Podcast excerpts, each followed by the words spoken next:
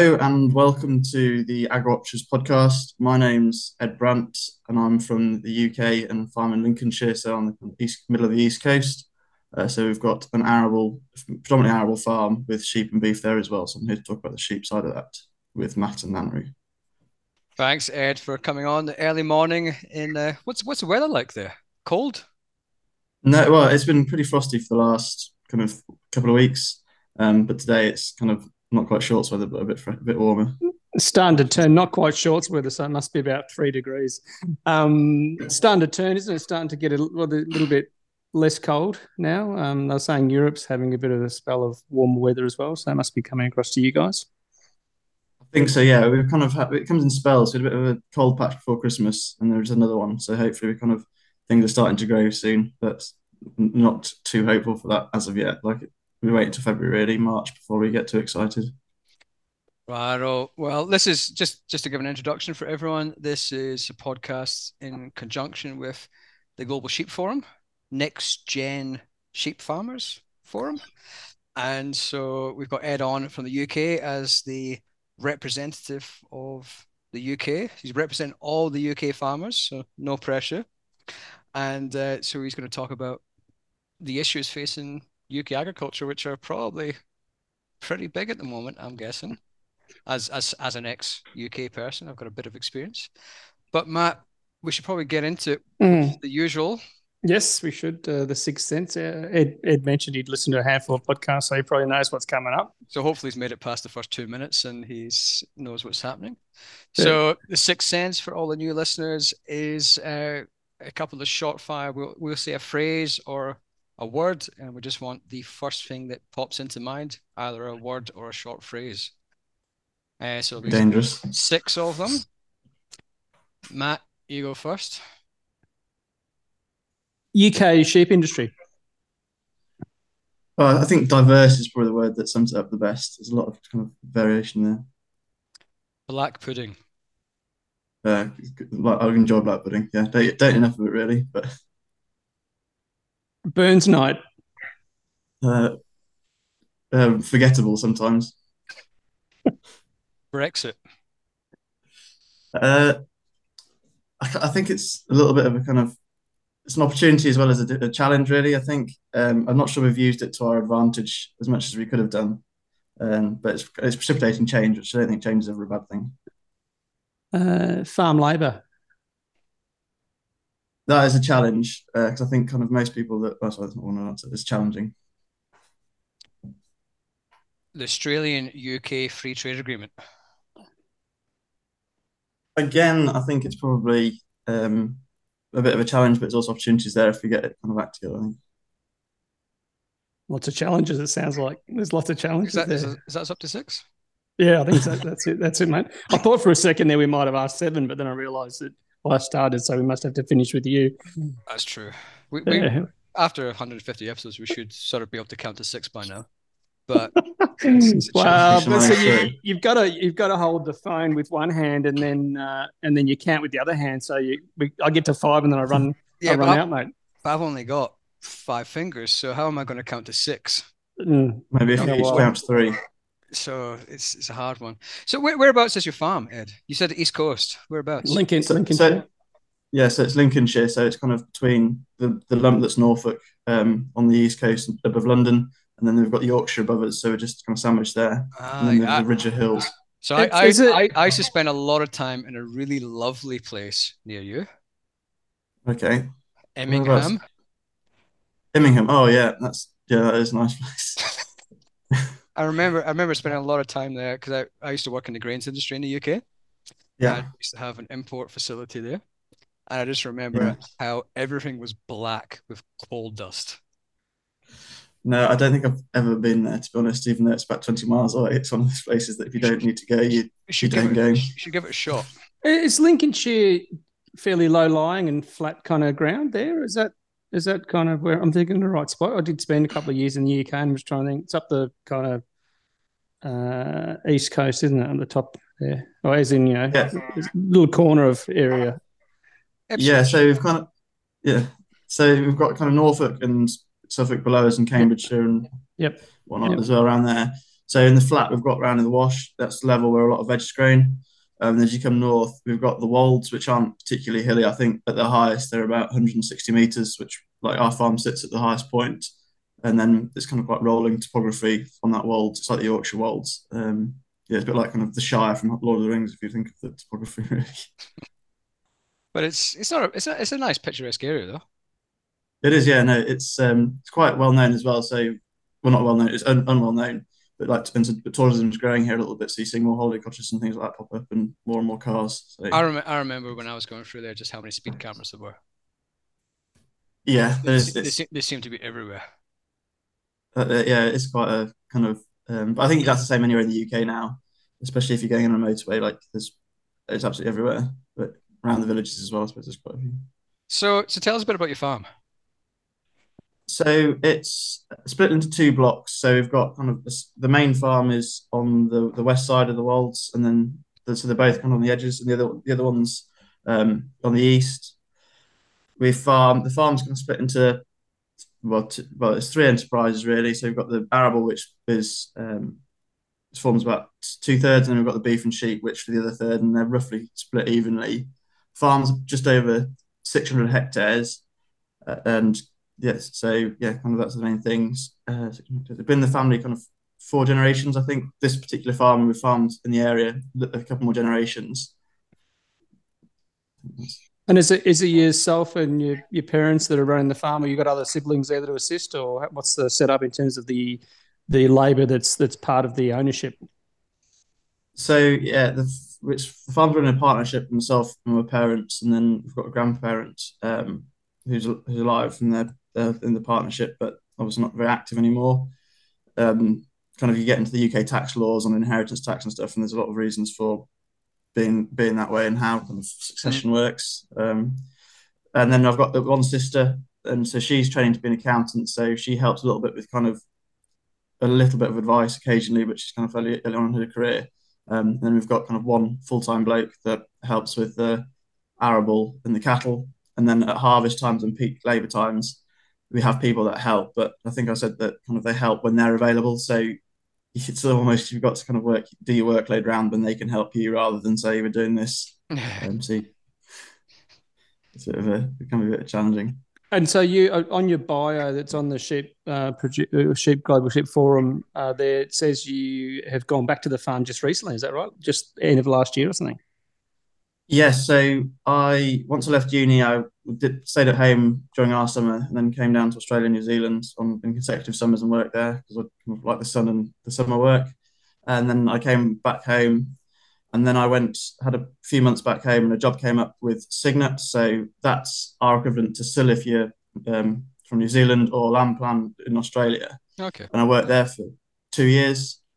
Um, just finished this no last November. Sorry, time flies, doesn't? And So so so uh, it's over a year now. I was thinking it was last one, but it was November 2020.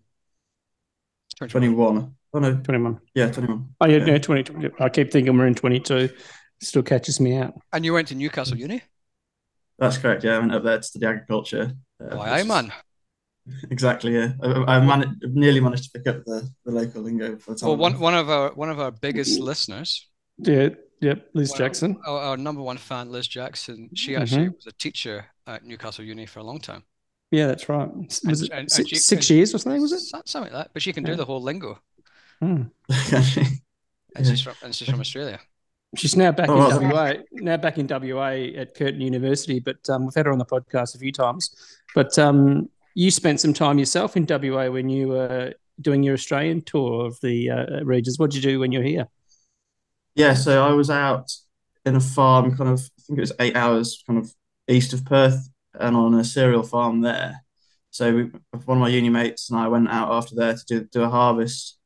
Um, so mainly kind of ma- machinery work and working on the, Mhm. yeah, doing the harvest. But the, the farm we are working on also had 300 cattle, which we both come from sheep farms and stock farms. That's kind of our main passion. So we were quite excited when we found out that he'd got cows and sheep on the farm. Whose farm was it?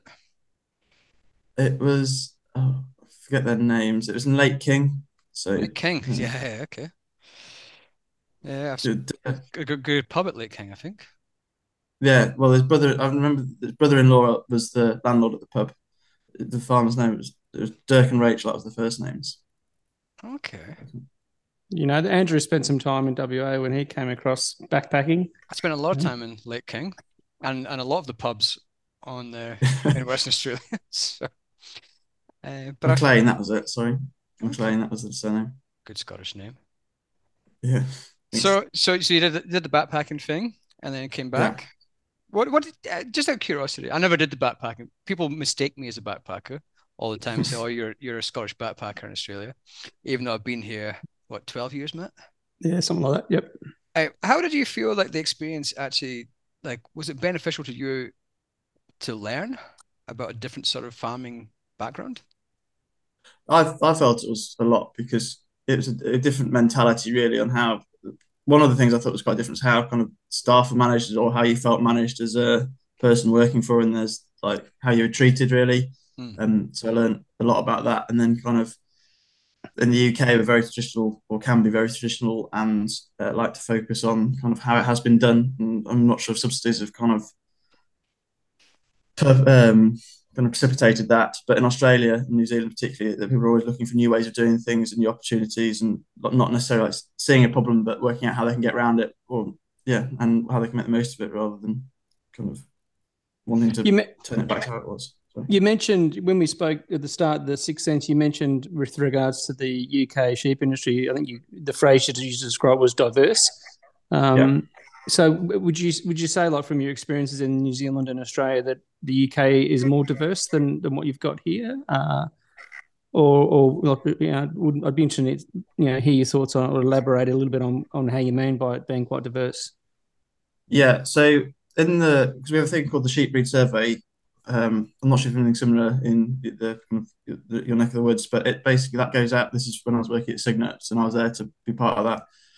So it goes out and it take it looks at how the UK farming industry is, and so it's a questionnaire. It goes out every ten years, and then it collates the data. Obviously, not every farmer in the UK answers it, um, but then it's kind of extrapolated up. So from that, I think we had over hundred breeds reported back came through. Um, we've got kind of three because I mean you've, you've got your kind of your hill, well not your, your wool sector and your meat sector. Um, but our stratification, well, we call it stratification, is we've got the hills where people just keep kind of hill sheep like well, the one you see with horns. Um, then we've also got people that are breeding kind of half breeds, so a horn hill sheep cross onto a, a long wool breed to make a mule or something like that, which is a maternal. The idea is actually it's maternal, and then traditionally they would go down onto a lowland farm.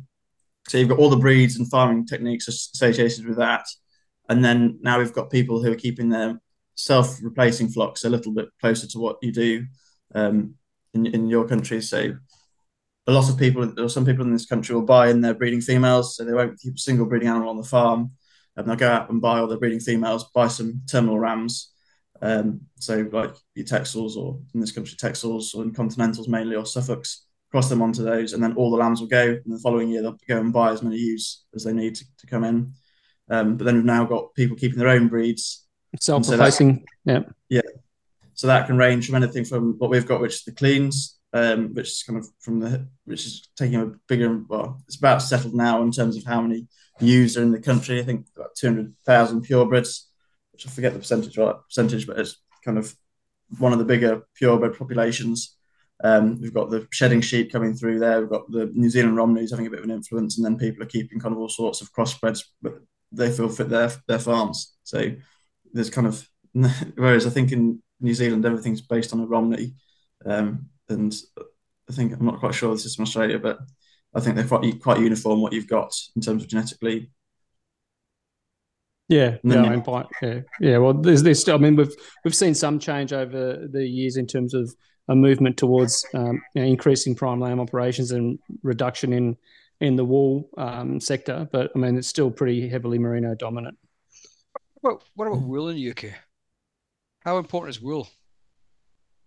Um, it's not very important, I wouldn't say really. It's seen as a kind of welfare issue, and that's that's it. Um, I don't, and that's where the take tradition is is kind of rolling the roost a little bit because if you were completely kind of business minded and weren't uh, precious about kind of how they looked or anything like that, you'd definitely go down the, the wool shedding route. And I keep finding myself thinking about kind of like how can you justify this extra cost and potential um, welfare issues of that when the cost of it is nowhere near the, the shearing cost or any the kind of um, instance, which, like a welfare which, instance. Which in Australia, there's a there's a big move at the moment for more shedding sheep. Mm. Yep. Which is controversial in some areas. Areas that have traditionally been sort of merino fine wool areas that are going more shedding. So what you mentioned, you what you're growing there in terms of sheep on farm. Ed, uh, so what uh, you would be you'd be bringing in. I think you alluded to there. You're bringing in contractors then at, at shearing time to to shear them too. Is it is that proving increasingly difficult? Like in Australia, we've had significant issues, and particularly through COVID, because some of our shearing contractors come from New Zealand for a period of time um, and and do a bit of a stint around. But what's the st- what's the status there in the UK for getting access to you know shearing and, and crutching type contractors? Yeah, it is a bit of a challenge. Again, there's a lot of challenges um, in the UK industry at the beginning, but to be honest, we try and we shear pre-lambing, so it gives us a little bit more of a window to get it sorted because not many people are shearing at that time. So all you're competing with is people that are, are lambing. Um, so if you hit it right, you can get someone to come and do that. And like, I'm not the best shearer, but I can do a few. So if I get really stuck, but yeah, I mean that's probably why um, I can shear. But it's rather to get myself out of a pickle rather than rather than go out and make a lot of money doing it. What are you What are you running there in terms of flock size? So we've got this year we put about 600 ewes to the tup. So we've got the the white face maternal breed called a Lleyn, which makes up about 200, uh, sorry, 500 of those animals. And then we've got a terminal blackface breed, which is the Hampshires, and both of those are performance recorded. So um, we record kind of their pedigree. So they're all single side. And then at lambing time, we just go around and assign the ewes, the lambs to each ewe. And then all you need to do for that is, at the most basic, is you weigh them at eight weeks old, and then you weigh them again and um, you have the option to ultrasound scan them as well for muscle and fat depth on those lambs. So we, we take that option. So everything gets like two weights into the system, and then their pedigree information feeds in and gives us the, the estimated breeding values. And you, and the aim is, are you trying to grow this this flock size? Is that what you, your goal is, or is or what you got now pretty much what as much as you can handle?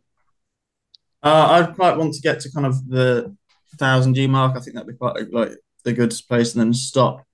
There's kind of two routes that we want, like I can see for expansion. Really, the cattle are on the farm. Um, we run the sheep kind of outside all year round. They're grazed on forage, etc., etc., and we don't really take anything to them. Uh, because of it in the UK, kind of there's you're never that far from a footpath or a road. Outwintering options can be limited, um, and our soil probably wouldn't be the, the best for it. So we do house our animal, uh, cattle over winter. Uh, so there's obviously a lot of costs associated with that, and I think our cows are a little bit of a loss leader. So I think I'd quite like to replace some of the cows at least with with the sheep. Also, the grazing we're using on the the sheep is a bit underutilized. I think I can make, if I get my uh, grazing sorted out, I can and a bit more kind of infrastructure there, make better use of that, and then also. Uh, there's probably opportunities within the arable side to great regen farming becoming a little bit of a buzzword in the UK with kind of grazing crops, and uh, I need to gen up on that really. But there's probably opportunities there to expand into the arable side and integrate a little bit more there with kind of grazing wheats and cover crops and bits and bobs. And then the other the kind of fourth opportunity there is the environmental scheme. So uh, we, we call them herbal leys in the UK. So you, you get paid to establish this diverse sward which contains like chicory and plantain, uh, which we've, we've grown that outside the scheme, we've got on really well with it. So you, we're establishing a few of those within the scheme. So it, it virtually pays for your seeding and all your establishment costs in the first couple of years. And then if you're in the scheme for five years, you get paid to, to do that, which is not a particularly bad hmm. setup. So is that a government funded government funded scheme, or how does that work? It is, yeah. It's a, it's a government funded environmental scheme. So the UK has been relatively well subsidised over the years. I think over the last couple of years, it's been it's been changing since we left Europe. It's obviously it's changed again, um, and that's kind of one of the the bits I think there's a bit of opportunity there with. And unlike in New Zealand, Australia, we often get kind of the carrot rather than the stick approach. So they want the government want uh, our government wants us to improve in one way, and so they'll introduce kind of these environmental schemes and, and encourage farmers to take them up to do to, to kind of have diverse areas to plant trees to put hedgerows in um, to keep animals out of the watercourses. So they'll it might necessarily be all of the money towards it, but it will be say a fifty percent grant or whatever to, to kind of cover the costs um, towards that. So yeah, so we in the UK there's kind of two subsidies, but we have the basic payment scheme, which is on the way out. So I think by 2027 that'll disappear. That was a flat rate per hectare you got paid each year based on a pot of European money. Um, so yeah, that obviously distorts land price and rents a little bit. And then we have environmental schemes. So those are more targeted at kind of objectives. So if you can provide, uh, we call it a public good um, to the government for that, then they'll but they'll pay off buy off you. And that's um these schemes are were these in place before Brexit as well, and they've been continued, or are these kind of schemes that have been brought in post Brexit? So the BPS was part of CAP, so that was mm. part of the European scheme. But since we've had, well, since Brexit, the idea was to, because it was just a, a lump of money that you got paid with, the, regardless of what you did with your land, it wasn't seen as particularly good value for money. Uh, so that's on the by the government, but so that's on the way out. Um, the environmental scheme was was kind of, I think that was it's less stringent. So the, the in the European schemes they were quite tricky, and if you got them wrong, then you had to pay a lot of money back plus a fine. Um, obviously, if you haven't been doing what you should have been doing, then it's kind of fair. fair. But they were quite picky on that. Uh, the, the, the scheme that we've just gone into was a, is a post Brexit scheme, so it's more kind of objective led. So if you can prove that you're going for those objectives, so and then we've got another tranche, which is the sustainable farming incentive, which is kind of more. It's to that's to replace the BPS really. Mm. Um, so that's if you if you are doing these things on your farm, then you can apply to that to have that bit of money. But that's rather than a couple of hundred pounds a hectare, that's I think forty pounds a hectare, forty or twenty pounds a hectare. So it's a bit of a well, it's quite a lot of a drop. But um, yeah, I don't think they're particularly difficult to do sometimes. Most of these things. Mm. So, so going going back to one one of the things you said in the Sixth Sense, I mentioned about the Australian UK free trade agreement, which is only allowable after Brexit. There's been a lot yeah. of, I remember at the time, a couple of months, well, probably a year ago when it first started getting announced. That was in the previous government, I think, Matt. Mm-hmm. Yep. I remember there was a lot of uproar from, uh, you know, farmers in the UK saying we're going to be swamped with Australian lamb. I remember I spoke to Linda and uh, my dear mother. Mm-hmm. And I remember her at the time, she said, Oh, this will be fantastic. We'll get cheaper lamb. You know, typical Scottish you know. I mean, what, what's the what's the view from you as a as a as a as a sheep farmer about you know the possibility of an influx of of Australian sheep meat into the UK? Uh, well, I think you said when you said about the previous government, I was wondering if it's your previous government or ours because we've been through quite a few governments over the last. Um... Well, you, you, well, you could, you could have a previous government by by this time tomorrow by the time it goes to air, but yeah, uh, well, I, mean, I, mean, I mean, our previous government, sorry, had the question, and, it, and it's just gone through today, actually, this evening. Mm. It's gone through the House of Lords. So yeah, um, so I don't. I think at the moment, like I'm not, we've not because New Zealand is sending lamb to the UK or have got a have got a tariff, but they're not using that tariff because a lot of it's going into China and and those next to the woods. And lamb to me is quite a global market really because we expect we in the UK in the UK export about 30% of what we produce as well. So if the, if the global lamb price drops it's going to affect UK farmers too. And I don't I don't what, what is the price? I should look at really what is the price in Australia? Because I mean both countries have got their own challenges in terms of regulation climates and input costs. Like if it, we've got high costs in the UK in terms of fuel and fert you're going to have those high costs in Australia. You won't be using them to the same extent but um, we're, we're facing the same challenges across both both areas, and we've both got kind of areas we can exploit. So we don't really struggle too much. This year we had a bit of a dry summer, um, but normally we wouldn't struggle too much with kind of rainfall. Whereas in in your circumstances, you're going to have those issues to contend with. So I think we should be able to compete in terms of price, really, and also we we've got a story to tell to the consumer because they can come out and see our animals. They don't, they can't unless they go on holiday to Australia. They're not going to see your animals. Um, and they, they, they come and walk in our environment, and we, we've got kind of quite a close route to get it there. So we've got advantages as well as disadvantages. It's just if people want to buy, it's selling that story enough to make people, when their hands hovering over the two legs of lamb in the supermarket, if that story is good enough to make them buy British, and if we can be, be competitive enough on price as well. Mm, I think that's a fair point you make too, Ed, regarding the volumes that are available for export as well. Because if you look at the the, agreement, the Australia UK agreement, there's a, a reduction in tariff and an increased quota over a 10 year period. And if you look at that final quota volumes at the end of that 10 year period, if we were if Australia was to take up all of that quota and send product to the UK to that volume, it would make the UK, I think, our third or fourth largest destination for lamb. And it's just we get we, I don't think we've got enough lamb exportable in Australia to fulfil that. If we if we're hoping to maintain the likes of the, the US, same, China, same, same yeah, you know, and, and and we've got this Indian free trade agreement um, around the corner as well that that obviously includes sheep meat too. So well, yeah, I can't. Beef, I can't. Beef, beef's not going to be a huge market India for the for, for, the Hindu market. No, although there are 30 million Christians in in India that eat beef. It's bigger than the Australian population, so you never know. But yeah, beef's not in on that one either. But yeah, I think you're right that you know the the diversity of the market globally, and and also I guess the outlook for demand across a whole range of different areas should mean that that there should be enough for the Australian producer, the New Zealand producer, the the, the UK producer as well to uh, to take advantage of these kind of agreements. I think. Well, it's yes. really it's really interesting because Ed, as as you as you know, we're doing this as a series of podcasts on a monthly basis with sheep farmers around the world. So we have we done one with an Australian sheep farmer yet? No, not not as not as yeah. part of this, but we yeah we, we yeah. spoke to Freshie a few times and yeah yeah a few others, but we've done New Zealand, US, and now the UK. And one of the, one of the common things is labor. And you mentioned it was a challenge. And like Australia is facing massive challenges when it comes to labor for anything. Whether you're a yeah. barista, sheep farm, or whatever.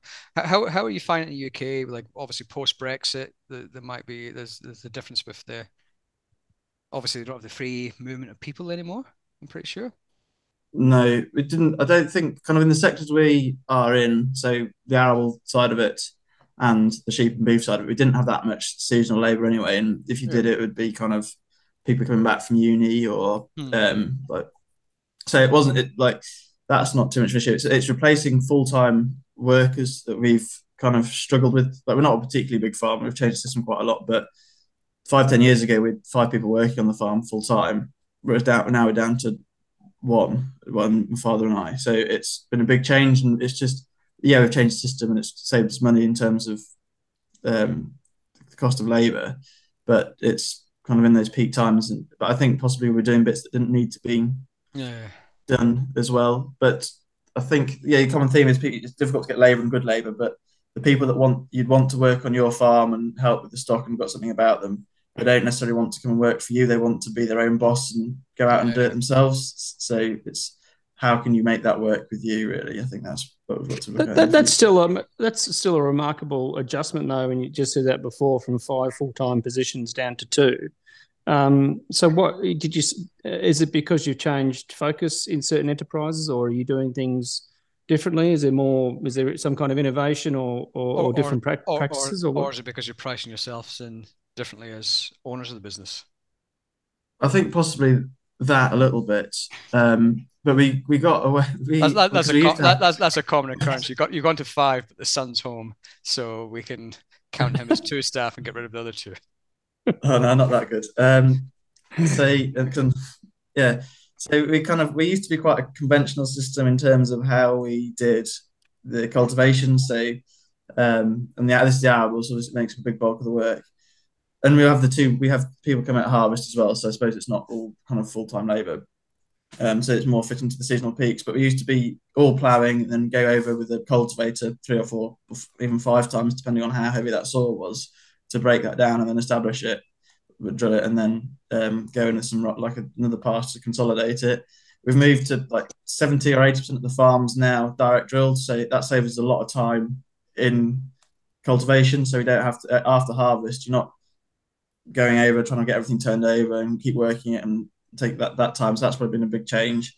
And then we used in 2009, we had a shepherd, um, so maybe a bit longer than 10 years, but he retired and kind of we were running about a similar number level of sheep to, to we do today. but the, we were lambing inside at that stage. So we were lambing kind of February and March.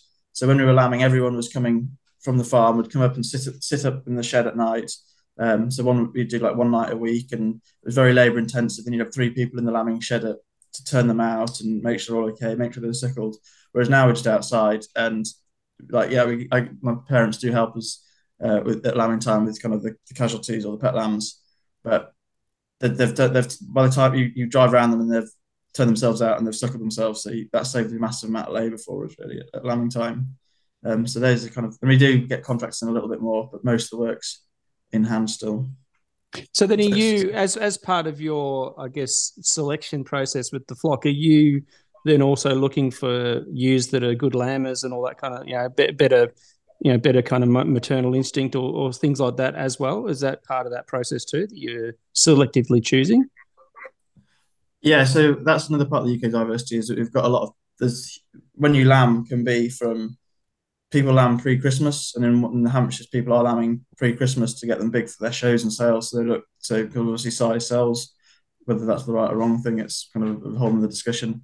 Right through until kind of April when we lamb, um, because we performance record, we've got this. We have a lamb survival EBV, and that's data mined from the set. So if a lamb's, if you have a t- pair of lambs born, how it works is it looks at the um, number of lambs from that kind of sire which are which make it to that weight. And so obviously if you have a, a ram and 50% of the lambs don't make it, you're probably not going to use them again. That, and that obviously feeds into to the other animals in the system. And the other thing we do is we try and buy from other breeders in the system that are similar to us. So buy from other breeders that are lambing them outside, run large larger numbers, um, and record them and not not kind of mollycoddle them too much. Just a quick question for you. This is completely completely off topic. Heuberg tangent. Heuberg tangent. Jeremy Clarkson, right?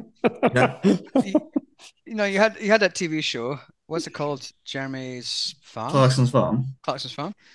Yeah. Like I was curious because there was everybody in Australia watched it. It was pretty popular, wasn't it? It was massively yeah. popular. Did Yeah. you think that's made any difference to like metropolitan stroke like views of farming? Like from non non farming folk. Do you think it's made a difference? I don't. Well, metropolitan because I don't also have too many people that I know in the cities, and the people I know in cities are kind of from started here. I've got friends who are in the, like the local town who haven't really been on farm at all, really in their life. They don't know what goes on. They don't. You chat to them about it, but they don't. I'm not sure they take it on board or what. They're not too interested. Yeah. And they watched uh, Clarkson's Farm, and I couldn't couldn't believe like, how difficult it was and stuff, and t- really interested in taking into it. Has if that's kind of you extrapolate that across the whole population, and I don't know whether you can or not, but it has a that within the people I know personally has had a really pop, um, positive impact on on the farming side of it and the view of farming in the Well, they, UK. they look up to you as some kind of superhero now. Is that what you're saying to us? Not quite, no. So, No, so not ma- any uh, good what, complex. what I'm what I'm thinking is, Matt, is that we pitched at ABC Yeah. for for a show of us farming. Oh, dear. Well, we sold, we sold, we sold, sold our big farm. so, yeah, yeah, yeah. We- So we, we've done it already, I suppose. So we're a bit more ex- a bit more experienced than Jeremy Clark. I'm not sure. I'm not sure how compelling um, images of you dry retching coming out of the pig shed, Andrew, would, would kind of go down with the viewing public. I reckon that would be pretty popular. that that Hmm. and uh, what's the other one called? The other farming program? In the The UK, UK, No, in Australia. we've got the River Cottage one. no the other one. That's which one? The one, that one. You know what I'm talking about. Mario, Mario Farmer. I can't help. Oh yeah, that one. Yeah, that's that's the farmer wants a wife. Farmer wants a wife. That's the Yeah, yeah, yeah. They've got a version. They've got a version of that in the UK. I'm sure. Do, do they? Do they have a version Yeah, of UK it's one farm- every all, all around the world, isn't it? Do they have like Farmer Wants a Uh, Wife th- in the UK? There It's like- may be, but it, it's probably on some kind of back end channel that I've not managed to dig It's like- out. But Like yeah. like blind date for farmers. So- I'm pretty sure. Like I think that, that franchise of the farmer wants a wife has gone around the world because they there's a show in Australia that does like a, a weekly summary of what's going on. you know. Oh, it's, it's I think it's Have you been paying attention? To One of those ones, and they Oh, yeah, they'll so- they'll sometimes show a clip of one of those reality shows, and sometimes it's Farm Wants a Wife, but they'll pick ones from all different countries around the world, and then the the the the, the, the guests on the show have to guess where it's where, where it's from. Where is that farm Wants a Wife show from? You know, and there's ones in Lithuania and Poland and you know in South America somewhere, and I'm sure there's I'm sure there was a version in the UK. Probably came from Maybe there. we, maybe we get James on probably it. is, yeah. You get your boy on it. What? Fan wants a Fun wife. wants a wife. Yeah. Well, my boy's engaged already now. He's got a he's got a Ah, no, wife coming. That doesn't matter. He's young. Doesn't matter. No, that's He's- true. He's, That's a true. young pup. so the other, other question I had was, sorry, Ed. One of the things I didn't ask you is how old are you? Oh, I'm 27. 27. So- So Yeah. I was going to say, like, what was the impact? I was going to ask, but I think you might be almost too young for it. I was going to ask, what was the Half, impact yeah. of F- foot and mouth disease Mm. in your I neck? can, I 'Cause you- You'd have been about six then.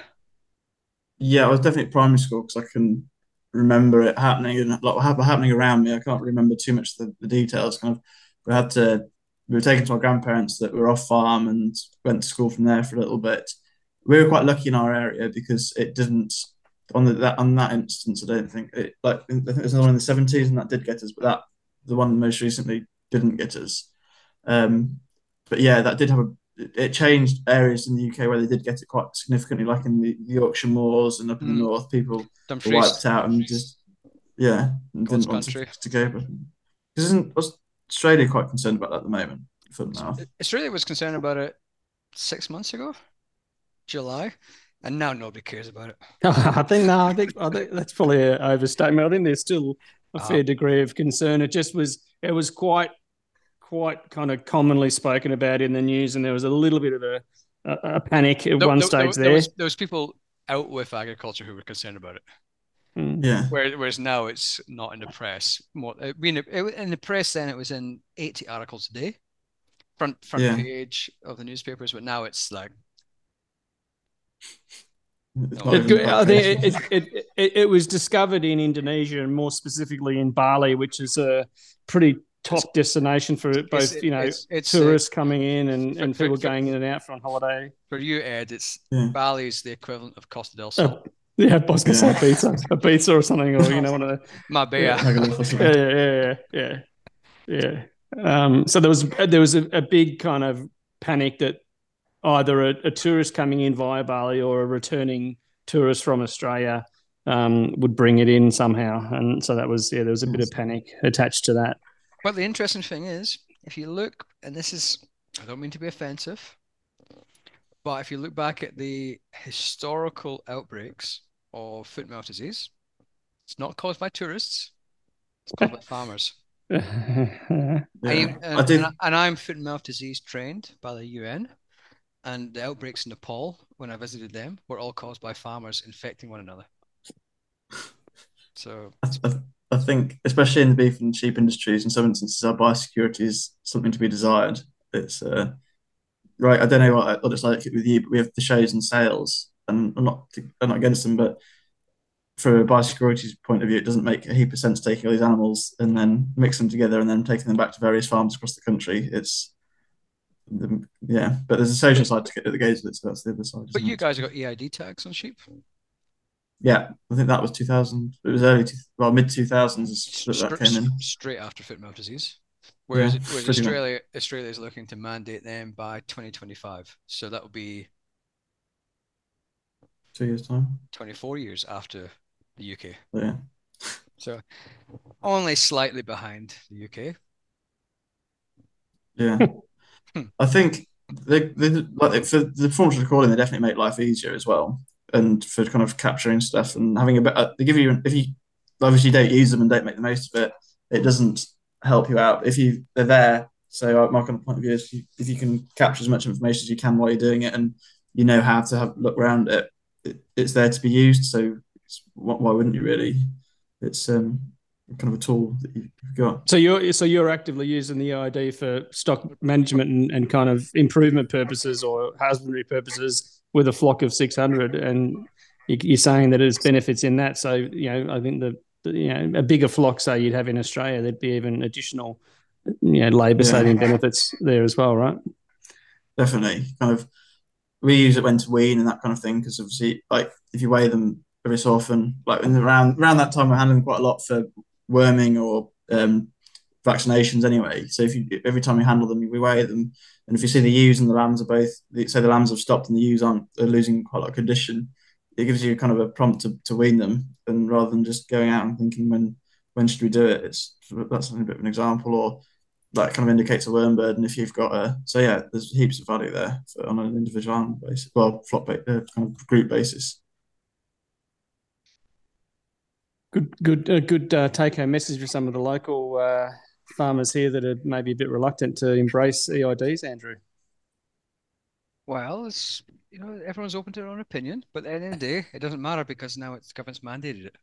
Mm-hmm. Doesn't matter if you're against them or not, you're going to be using them, so you might as well get the full advantage. I read somewhere that there's a ten dollars to every one dollar invested in EID tags in productivity gains. Mm. So maybe that's something. That's if you use it though. That's if you use it properly. If you're not just using it just for traceability. Yeah, because sometimes you get because we get productivity grants, and sometimes people have all this kit and stuff, and it's sat in the corner of the shed, not really doing anything. It's yeah, it's uh, it's, no, it's knowing what to do with it, really, as well, isn't it? What about like mm. last time I was in your neck of the woods, yeah, which was yeah. admittedly a long time ago. There was a lot of sol- there was a lot of solar panels going up in yeah. in paddocks. Is that still continued in recent years? Uh, well, we've got some, but like it's only kind of the, the, the amount or on sheds and bits like that. Just kind of a bit of diversity. I'm not. I think they are still going up, but not in our area because we're in an area of outstanding natural beauty. Um, so planning regulations are quite stringent hmm. around us in terms of what you can do. So not not around here. I haven't had a drive around the country, or, or if I do drive around the country, like I wouldn't particularly remember seeing a solar panel one year or not the next. You know what I mean? There are a lot of wind turbines going up, and especially mm. offshore around us. Um, that's a, kind of a big thing, and even on, on farms. But yeah, solar panels. I think they're, they're going up, and biodigesters, so AD plants. Yeah. Around well, I was at uni. Were, a lot of they were huge when I was there. Yeah. And and Australia never they never took they took off Australia for I reckon four years I don't know if you remember, Matt, but there was a subsidy basically for about four years to carbon farming, something or other, which mm. meant that you could pay them off in six years. Yeah. Gillard government. But then they removed that and then biodigesters just weren't. Just fell out. Yeah. The, the demand fell away. Yeah. Whereas the yeah. UK, like, I reckon, don't get me wrong, I went to, I went to, what's that? What's this big show they do in June near you? Is it? It's a big, big field day, big agricultural show. We've got the Yorkshire Show, is it? In June. It's oh, cereals, is it? Cereals.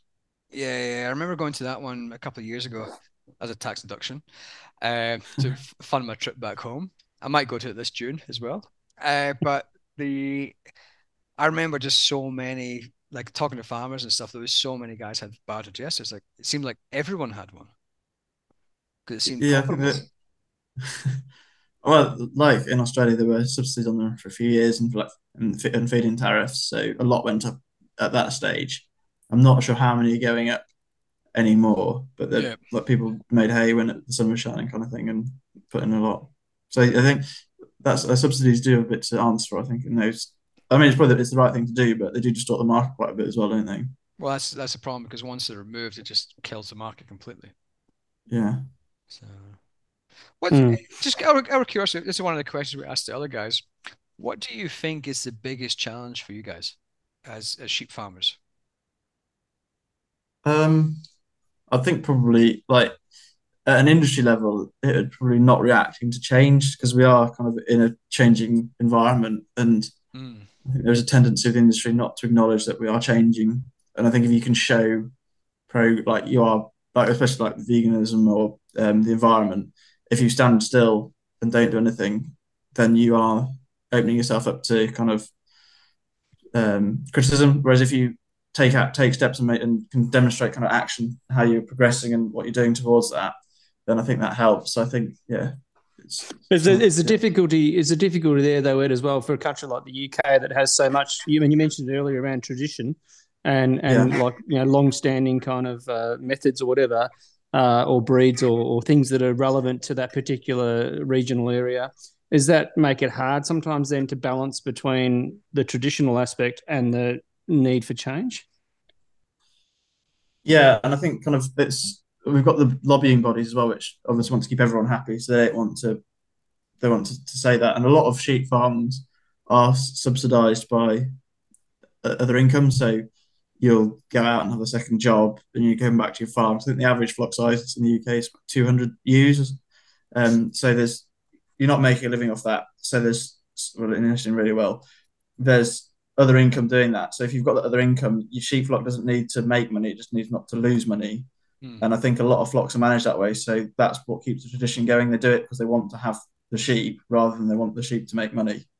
Um, so I think that's that's one of the challenges as well. But I yeah, I think it's one of the I think the environment's a big one as well coming up and acknowledging that that we are a target and what we can do to demonstrate that we are listening and we're going to make progress on it. Mm. You mentioned. I was going to go, Andrew. I was going to say, what what do you like? I I was lucky tonight, in that I had uh, a barbecue, you know, to to celebrate the uh, Australia Day. Yeah. And uh, no no celebration of Burns night, I'll add. So he's just he's really assimilated into the country. He's having a barbecue on well, Burns night. Well, Matt, where are we? Going? Are you going to have haggis tomorrow on Australia Day? Where are we going next week, Matt? Where where are we going next week? Where, well, where are we? Well, we're on a bit of a tour. No, but where are we going next Wednesday? Oh yes, well we're going. Yeah, well we're going to. Uh, we're, we're going to haggis, a, haggis, a haggis and a haggis and black pudding manufacturer in uh, in uh, country New South Wales. We're, we're visiting the factory. I, have I've travelled to a lot of places around the world, mm. and I am most excited about going to this haggis factory. It's the most exciting mm-hmm. thing that's ever happened in my entire life. That's a locally locally produced, locally produced um, black pudding and and haggis. And, it was por- and, pork, and pork pies. That's right. Well, an expat, an, expat, expat, uh, British person, wasn't it? Andrew came across. What's, what's wrong with your throat, man? I'm just thinking. I'm getting emotional thinking about the haggis. No, I just I nearly choked on a bit of saliva. Just halfway, halfway through, halfway through puberty. I, I, I was getting very excited about the prospect of black pudding and haggis, and I think I was salivating too much. And, and, and pork pies. Yep. They do a fantastic yep. pie and bacon. Mm-hmm, mm-hmm. So I can't remember what the start of the conversation was. I think it was about uh, your barbecue in Australia. Though. Oh yeah, yeah. so, so, so I had you know beautifully cooked porterhouse, you know some some Cumberland sausages. Uh, from from yeah. Tasmania, some some beautiful veggies and stuff. But can they call them Cumberland sausages if they're from Tasmania? Well, that's, that's, a... that's, what I was wondering. Can you call because uh, geographical indicators? You can't call it Greek feta. Mm. You can't call it champagne. You can call it prosciutto or whatever. Is I'm not sure Cumberland's even a county anymore. Is it? I don't think it's a place. Cumberland's a surely it's part of be part of Yorkshire, is it not, or something? I think it'd be Lancashire probably. Yeah, Cumbria. That's it. Yeah.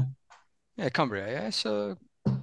Yeah. Uh, anyway, anyway, that wasn't the point of it. Yeah. The point of it was the discussion was around. Uh, I was having a discussion tonight about fake meat. Yeah. Yeah and, and and the reality is like that steak was I cooked it myself, so it was beautiful. Obviously, you know, cooked by a master of barbecue.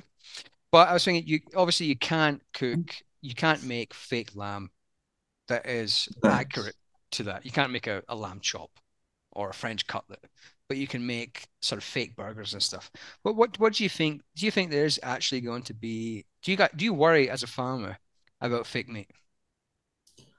I am, yeah, I think it is something to be concerned about, really, because it's it's there and it's just want to take a, a, market share. But I think it's quite an my understanding it's quite an energy intensive process at the moment because during was it during the energy spike, like that pro that um, uh, manufactured meat type thing became very a lot more expensive than the the, the meat products we already got because of mm. the hmm. energy required to, to make it. So it probably will come on, but you still use energy and resources to make it. So I think it's again, it's, about selling the story and selling the difference and up, upselling because if you can do that, then that's that's the key there. Maybe not seeing lamb as a commodity, but seeing it as like your chops and whatnot for those special occasions. Go, go, going back to it, when, when when you think about that, actually, it's an interesting point that sort of geographical indicators on food products. Yeah, so like in Australia, you can't call it Greek feta. You, no. can, call, you can call it feta, You can't. But it, Oh no, I don't think you're allowed to call it feta anymore now, are you? I can call it feta, but Can it you? can't be. It can't be Greek feta. It can't be Danish feta unless it's Oh, Greek okay. offering. All right. And there's other ones like champagne. You, even though it's the same grapes, you can't call it champagne if it's grown in Australia. It has to be from the Champagne region. And like Melton Mowbray pies, you can't call it Melton Yeah. Mowbray pie unless it's from Melton Mowbray Stilton, yeah. and uh, that sort of stuff. But but do you think that do you think as a as a producer does it annoy you if somebody says, "Oh, this is uh, artificial lamb," or it's s- fake meat sausages? Does it bother you that? I mean, as long as they've got the fake or artificial in there, Yeah. then it's still kind of uh, it's qualifying, isn't it? Um, it is it is frustrating that those things are on the market and kind of they're trying to replace our things, our product and, and lamb and, and meat. But you always get that kind of replacement products coming markets as well, don't you? Or disruptive Because because technology. So, because one of the things I was thinking is if you if you think about like steak, yeah, or lamb Yeah. chops, or, or or wherever it might be, yeah, it's had thousands of years of marketing, yeah. yeah, thousands of years of marketing telling you this is a good natural product. It's fantastic. But then you've got these products that come along and are able to tag on to some of that product by, by Yeah. aligning itself with a natural product, which is Or using the imagery and the Or- and packaging imagery. of the animal. and know, and, like- and, we, and Matt and I have spoken about this before. Like you, you Mm. have like a you know a fake meat product that's the worst one I think was the the no, uh, no bull beef or something. Is that it? no no boar. That was, Okay. it was no boar pork. yeah, which which is an interesting one because like we have an issue with like boar taint in pigs. yeah, So you Yeah. could look at that thinking, oh, this is just this is pork that doesn't have boar Made from taint. sows, yeah, made from you know, Doesn't- doesn't- castrated, Does- castrated. doesn't, doesn't have boar wieners. But it wasn't. Yeah. It was just it had a picture of a boar on it, but it was just actually just fake. Fake, yeah, fake bacon, which is pretty much just salt and bacon flavoring.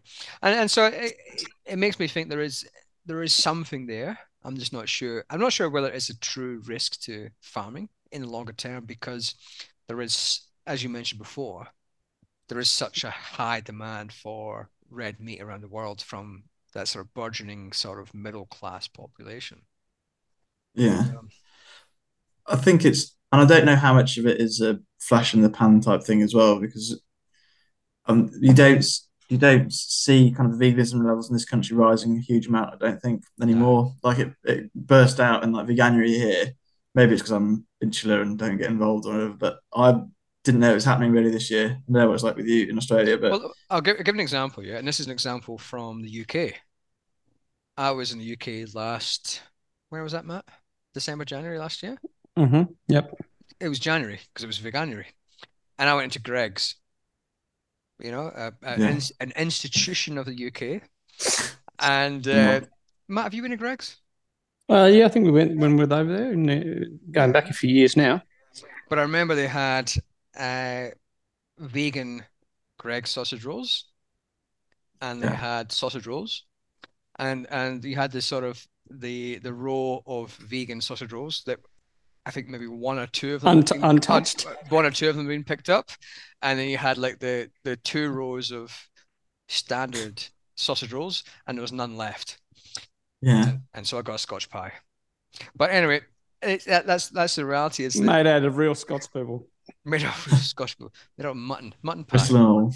Um, that that's that's what we sort of see. Is and I go into Woolworths, which is our Tesco's, and the same sort of thing. Like you'd still see uh, limited mince, especially at the moment. Yeah. But huge amounts of fake meat still on the shelves. Yeah, well, So I- I, I don't think the consumer is is buying into it yet. Nah. No, and, and our levy board of AHDB, so HDB. um, MLA, yeah, or Yep. equivalent, um, they run a campaign it, because Signet, where I used to work, was part of that actually. Uh, so So we, we've had they- guys from AHDB on here before in the past, prior to Brexit. but, yeah, But they ran a campaign called We Eat Balanced, which is on social media and in the supermarkets, which is kind of talking about how meat fits into this into a balanced diet during veganuary to try and. But it seems to do quite a good job in trying to engage people on online, which is quite a positive thing, really, for, for them to be doing. So that's one of the things. But I don't think, you like you say, it's not every shop you go into. There's always that that plant based aisle, other than the veg aisle, is getting smaller every um every time you go in, pretty much it seems. Well, it's still, I mean, from a cost perspective, they're, they're targeting that lower, you know, kind of end of the market with the mince products and, and sausages yeah, and those. Yeah, but it's but it's still expensive. Yeah, that's what like, I'm saying. Like, like I They- got they- I got sausages today, yeah. Mm. Uh, Tasmanian grown Cumberland sausages. I actually thought they were expensive because they were nine dollars for six. Um, but that seems to be the standard price now. I reckon they used to be about five dollars for six, but anyway. But the fake meat ones were twelve dollars. Yeah, that's it. And and so while you're while you're still more expensive than that commoditized product, you, they're going to struggle. And then even when you get down the pathway of like there's this, we spoke about this when we had Butcher Girl Ellison on as well, most recently. Hmm. That you know, there's no way a plant based product will be able to have the variety that a different animal can provide within the animal, and also the variety across species. Like you know, it's going to be hard hard task to cost competitively produce all the items that you can get from a pig or all the items you can get from a sheep, you know, in terms of the different types of products, you know, the liver, the, Mm. you know, the, the crackling from the Tripe. pig, you know, the whole, you know, there's a lot of stuff The there that pudding. they just, yeah, exactly. They're not going to compete on that. They're, they're only going to really compete if they can get the cost down on that mince low end product, right? And, and, and sausage, and, and even then, I still think it's going to be a hard task. And and you know, the lab grown stuff's even especially- even further especially- away. Especially at the moment when you have got, I am like I obviously speak to my parents and family back home in the UK all the time and friends, and it's the same as here. There's a cost of living crisis. In reality, probably bigger than the UK than it is in Australia, Mm. and I don't think fake meat. Which is, let's be honest, man. We've we've tried to fake meat. We we're Mm. we're, we're we're open people, and we tried to fake meat, and I didn't say we weren't fans of it, but it just it wasn't worth it for the cost premium versus Angus burgers. And why are you going to pay more for something that's an inferior For an product? inferior product, yeah, exactly. It's never going to happen. And, and we- we've seen that in the analysis space. Mm. I I think probably the bigger threat to the meat industry people dropping meat out, say two meals a week, and just having like and not having a fake meat, but replacing it with like pulses or something. Then that would reduce consumption rather than people going out and buying fake meat. Because I don't uh, potentially, yeah, like you said, I don't really see a place for it. you can't have that high end like your lamb chops with or your wagyu beef, and if you can't com- can't compete on the mince side of it, it's not really got unless you're a die-hard person that doesn't want to eat meat. But then there's a lot of recipes out there where you can re- create something quite affordably without hmm. having to include a fake burger. Well, what Well, about the, like- ca- like- the, ca- like- the counter argument to that, though, Ed, could be that the person that's reducing their commoditized beef or, or lamb, whatever, you know, the, the lower value intake of meat. But when Yeah. they do have when they do have meat, they're now prepared to spend a bit more for a better product or a, a product that's more environmentally well, well, sustainable. Or you know, And, and, and the other argument as well is that at the end of the day, if they're if like I, if you're eating more pulses, then that's still good for agriculture as well. Yeah, So it, Yeah, it, just, it, it just changes the flows to an extent. Sa- Same as anything. But I think, like, I look, I look at it from my point of view, yeah? I eat a lot of meat. And, Yeah. um, but, but I do like vegetarian food as well. Like, if I go to an Indian, Yeah. although I'm not going to, as, as you know, Matt, I'm not going to India for a while after I had a esophageal incident with a nan bread uh, which which meant I couldn't eat for a week and a half. But and that's a story for another day. But the, the, the reality Oh. is though that Indian vegetarian food is much better than Indian meat food. yeah. We've had a discussion before, Matt. Although you don't Mhm. eat Indian because you're allergic to ghee. yeah, oh, it doesn't get. I, I like Indian food, but it doesn't agree with me. Yeah, and it's not the spice that's the problem; it's the ghee that sends me. Um, yeah, it's not not not the best the next day. With less I, I information. won't, that I won't go. I won't get any more any more descriptors with that one. Yeah, Right. Well, we've been on for nearly an hour now. yeah. Well, there you go. If, if, if, if not an hour. Ed, is there anything more you want to add? Any lessons for the sheep world? Um, well, I think just kind of try and be positive where you can and tell your story. Really, it's that's kind of how you can make a difference. Like, don't be afraid of change, perhaps, but go into it with your eyes wide open, tell your story, and kind of. Oh, this is one reason I did this really to try and get your voice out there. And I mean, I imagine it's a fairly agricultural um, audience here, but yeah, try and get your views heard, maybe. Uh, look, it's it's a, it's a mixed audience. Yeah. ma- mainly agricultural, and uh, but yeah, but but for for for us, it's more interesting for us to hear. Like even though I'm British, I've spent most of my career in Australia now, and so it's even Yeah. good for me to hear about what's happening in the UK, and good to hear. Like we had a uh, a podcast with a farmer from Texas, we got a farmer in Canada next month. And it's interesting to hear about the challenges. But what's most interesting for me is how similar the challenges Similar, are. yeah, similarities. Yeah, That doesn't matter whether you're Texas, New Zealand, Australia, the challenges are pretty goddamn sort of similar. Mm. Yeah, we even had like a dry summer challenge this year. Like it was uh, for nothing compared to you guys, but did it, did you hear You, about? you, your dry summer is probably the same as a wet summer in uh, in Australia, but I think because we're not set up for it, it felt quite bad because of, all our crops and everything, nothing is geared towards like it didn't rain from February until end of August here, and it was like Mm. 30 degrees. well, you Through had summer, some, so- you, you- you had some mad temperatures in August and September. Yeah, Like, like it was talking to my talking to my parents, they were just like, "This is crazy." You would have run out of handkerchiefs to put on top of your head uh, in those hot days. I would have thought. yeah. Luckily, we had the our bathing suits to go into the sea with.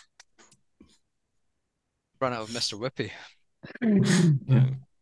Right. Oh, well, we'll probably leave it there.